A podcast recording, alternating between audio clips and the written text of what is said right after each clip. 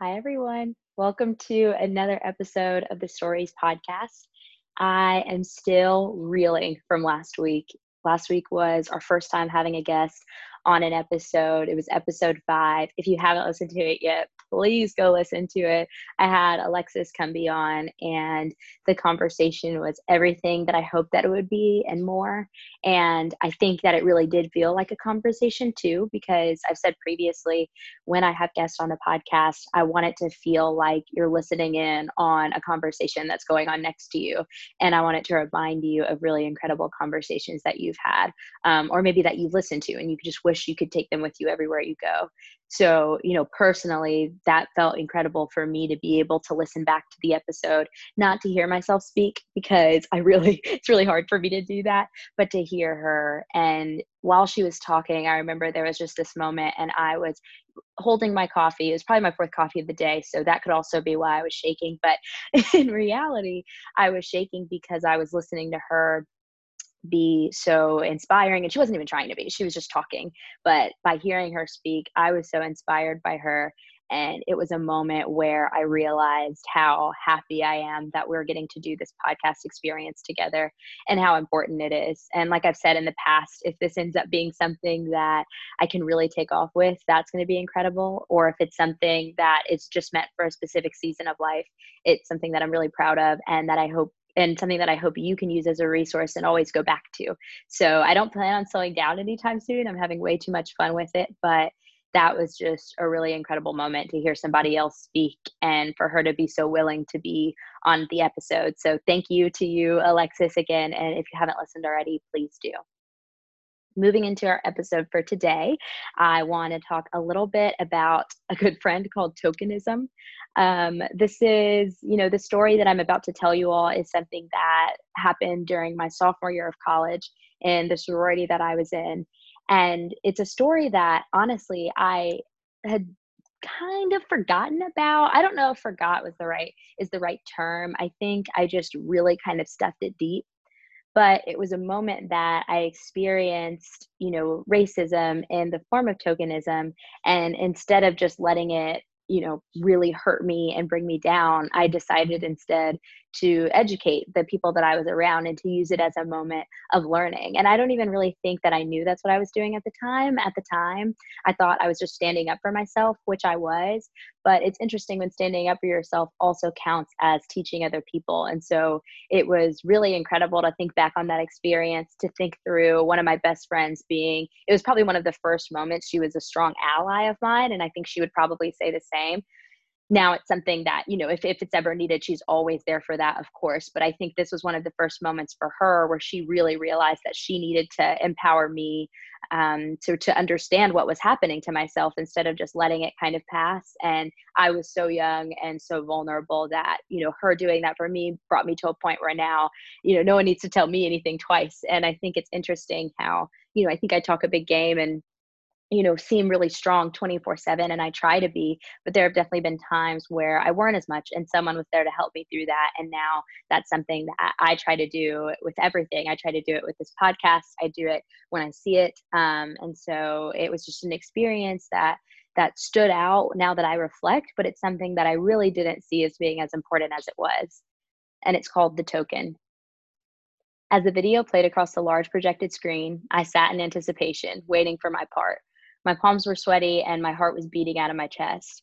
I wondered what piece of my interview they decided to include. Did I talk too fast? Did I look big on camera? Worst case scenario, thoughts continued to course through my mind until I finally recognized myself on the screen, grinning, white background behind me, and a voice in the background asking, What is your favorite aspect of your sorority? I watched the word diversity formed by my mouth, but my ears were ringing. The screen immediately switched to the next group of women featured in the recruitment video. I realized that the editors of the video, for context, had completely taken out a huge portion of what I had said. The question, I, I it was something kind of stemming towards, you know, what about your sorority uh, makes everybody different, something like that. And I remember giving a longer answer and being really proud of that answer. And then I recognized pretty quickly that they cut everything around what I said and only had myself say diversity on the screen, which was heartbreaking and shocking. And I was really, at the end of the day, freaking confused because I definitely understand why you have to edit videos, why you want to make everything work. And, you know, I know that when they were editing this video, they thought, wait, this is a great opportunity. We're going to use diversity to say diversity in this video. But for me, it didn't really feel that way. The remainder of the video had girls giggling, holding each other, looking beautiful. And it was one of those videos that makes you wonder if the people behind the screen are truly that carefree. And I have to say, for a majority of it, the girls were. But it, for me, it was the first and only time I felt as if I was the token black girl. To put the words diversity in her mouth and wor- don't worry about being targeted for a complete lack of such. For context, I was one of the lucky members of my white Panhellenic sorority to be chosen to speak in the video shown, shown during recruitment. And I was so excited for this. I was proud. The leaders of my sorority had finally seen me, especially when you're so young, to, to feel that kind of excitement is just something so unique.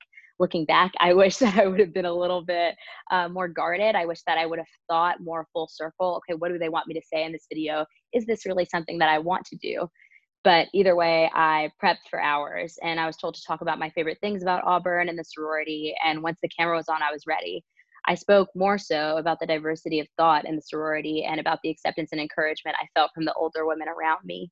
And I said this so that hopefully in the future, when Black girls were watching this video before they were coming to Auburn, thinking that they might want to join a Panhellenic sorority, they would see someone who looks like them saying that they were encouraged and empowered where they were. I spoke about the community I had found and the mentors that were continuing to shape me and sharpen me but unfortunately little did i know those same mentors were also had had a, they just they didn't know everything that i thought they knew you know what i mean? And i thought that they had worldly views and now looking back they were younger than i am today and truly understanding they had no idea. But what i heard when i looked at the screen was my black grinning face coming across the screen and it said what was your favorite aspect of the sorority? And i said diversity grinning all the larger not knowing that my words would be cut and uncomfortable laughter would fill the room as my star shining moment concluded. The evident awkwardness of it all settled in. The soon to be social justice warriors who would later leave the sorority out of anger still ask me why I stayed. They remember that. I remember I was talking to this one woman that was in my sorority, and she had left, uh, I think, somewhere between our junior and senior year, stopped being involved with it and she remembered this moment and asked me about it when we were speaking a few months ago and you know she's for many of them including herself, that was the first turning point when they realized that they were sitting around a room of women that looked exactly like them, talked exactly like them, and were raised in the same socioeconomic status. This frustrated them a lot and caused a fire inside of them that they couldn't contain because they weren't raised feeling this way. This is a feeling that, as I've said in the past, many black all black people i will say feel from the moment they understand when something is kind and when something is not kind. So for someone to really first experience this in their early late teens, early 20s, it's something frustrating. And and they didn't understand why their skin was on fire or why they were so agitated by what had happened and what they didn't realize is that I don't have the luxury of running away from this. This is something that I have always experienced. This is something that will continue to come. And it's really just the way that you handle the situation, but giving them grace in the fact that they had never had to deal with this before. But when they come to me, I'm like, yes, this is this is day in, day out, something that I'm consistently working for. And this is why I do what I do. And so, you know, I, on the other hand, was familiar with the feeling. But what was different about this time, though, was the fact that I couldn't laugh it off. This was a pushing point and a turning point for me as well in my own way. Something in me refused to let this pass as an awkward misunderstanding. This was too important. And a strong part of me also had something to say for the sake of the woman that made the video, the woman that would never be featured in a video like this, and for me. This was classic tokenism, or I looked up the de- definition to be technical. So, tokenism is the practice of making a symbolic effort to do a particular thing, especially by recruiting a number of people from underrepresented groups in order to give the appearance of sexual or racial equality within a workforce, or in this case, an organization. Being a Black woman in a predominantly white space, you are consistently convincing yourself that you are not where you are because they needed a Black face. You're there because you are qualified and you are worthy. While I believe this to be completely true, sometimes you have to reinforce your worth when someone else mistreats it. So while I was not a token in my environment, I was being used and portrayed as one. and I didn't know how I wanted to confront the situation. So in my head, I think, you know, I thought I decided to ambush, but what I now realize is that what I saw as an ambush to others is just sharing your feelings. And from a young age, I've always felt emotions in a really extreme way. Experiences have always pushed me to extreme limits, whether it's being extremely overjoyed from a good conversation, like I always talk about, or heaviness that is paralyzing from a wrongdoing. Either way, though, I knew that I wanted to teach them. And the paralysis didn't last long. I was stuck for a minute and then I was fired up. And there are a few steps necessary for this conversation. And the first one at this point in my life was that I had to be hyped up by one of my best friends that this was the right thing to do. I think that sometimes as Black people, we can get so used to situations like this happening. And so often, if you say something, you're turned down as you're overreacting, you're calling racism when it's not there. So I say it's so important for those of you that are listening that are not Black, if you feel that you're in a place to empower somebody else or to let them know that you saw what happened, even if you're not really pushing them to do one way to do one thing or the other, even just saying that you witnessed it can be so unbelievably eye-opening. And so for me at that point in my life when I was so young, that was the first step for me was to just be reaffirmed that what I heard wasn't okay, what I saw wasn't okay, and that I was worth more than that. And then the next thing I did was I explained how the video made me feel. I explained what it felt like to be used as a token and how much it hurt to hear the snickers around the room after the fact. And then I requested that the video be changed immediately. And finally, I stood my ground and I didn't apologize. I think a lot of times when you're trying to teach someone something or they say something offensive to you, but you care about them enough to explain why that wasn't okay, an immediate reaction, and maybe this is more so for me than for other people, but my immediate reaction is always to say, I'm sorry, but you know what I mean? And to, to just apologize for the uncomfort of the situation. But I didn't apologize this time, and I wouldn't recommend doing so in the future because at the end of the day, you're not describing something that you, you know, view a particular way. You're saying what's right and wrong, and you should never have to apologize for what's right. And honestly, when I had this conversation, heck yes, it was uncomfortable. It was as if it was the first time these these executive members that built the video had heard the term racism mainly because of ignorance, but in ignorance rooted in a society of systemic racism and history erasing culture. It felt like I was explaining why the sky is blue or what water consists of. It felt like I was breaking down a topic that should never have to be explained. It just is. But unfortunately, it isn't and cannot be unless we take the time to educate each other. This is why I was so uplifted by our guest last week. Alexis reminded me and us that when we are tired of fighting, someone else will do it for us it also made me realize the importance of educating because in that moment, although I didn't know it, I was fighting for the black women that were not yet in the room. And so it's a short story, but it's it's one of those examples. And I think I was so when I when I wrote this um, too, I added in obviously that last part after speaking with Alexis last week. But when I wrote this originally, I was so stunned by the paragraph that I wrote talking about how honestly you have to make every situation or you have to re-justify yourself in every situation that you are not the token.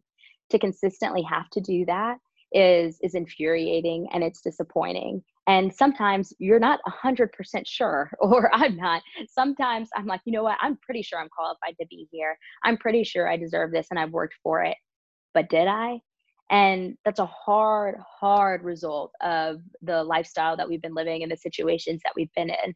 But if you're ever if you ever feel like you're being used as a token the best thing to do is to stand up for yourself and is to say and is to you know remind people of why you're not that. And i think that sometimes when people use others as tokens to say look how inclusive we are. Look how diverse we are they don't might not necessarily realize that they're doing that but i don't think that that excuses it at all. And i think the only way to make that clear is to say something and to inform them so that it never happens again and one of the girls who who i had to tell this to one of the girls who edited the video we're actually still really close friends and she's continued to be a mentor throughout my life. And it's kind of interesting though when you teach your mentor something but then continue to follow them as they teach you teach you other things. You know what i mean? And it was a really incredible moment for both of us. I remember when i was talking to her way before the stories podcast was created but when i was going through my writing she actually read over them and i hadn't included this. And she asked if i wanted to. She said she knew it was personal but it was a really important moment for her and she thinks that it would be a helpful story to tell. And so i just you know if you would have told me that four years ago when this happened, I wouldn't have believed you. I wouldn't have believed that in a moment where I was flustered and felt like I was crying wolf, it actually educated somebody and taught them into their future. And this is somebody that I really looked up to and continue to look up to. So, uh, so you know, I say this story all in all because whether you're the person tokening someone else or you feel as if you're being used as such, both aspects of that are wrong and should always be confronted. And sometimes you have to teach your teachers and your educators and your mentors. And and as I've said previously, if ever you get tired of teaching, don't worry because somebody else will do it for you. So I thank you guys so much for listening to today's episode. It was short and sweet, and I hope it gets your Monday started on a note that that helps you reevaluate every situation of your day, reevaluate the meetings you're going to be in today, reevaluate the classes you're going to be in today. Think about the people around you and think about how you're empowering them and if you're making a seat for them at the table open. And with that, I am going to boogie and have a great rest of the week and cannot wait to be back with you all next week.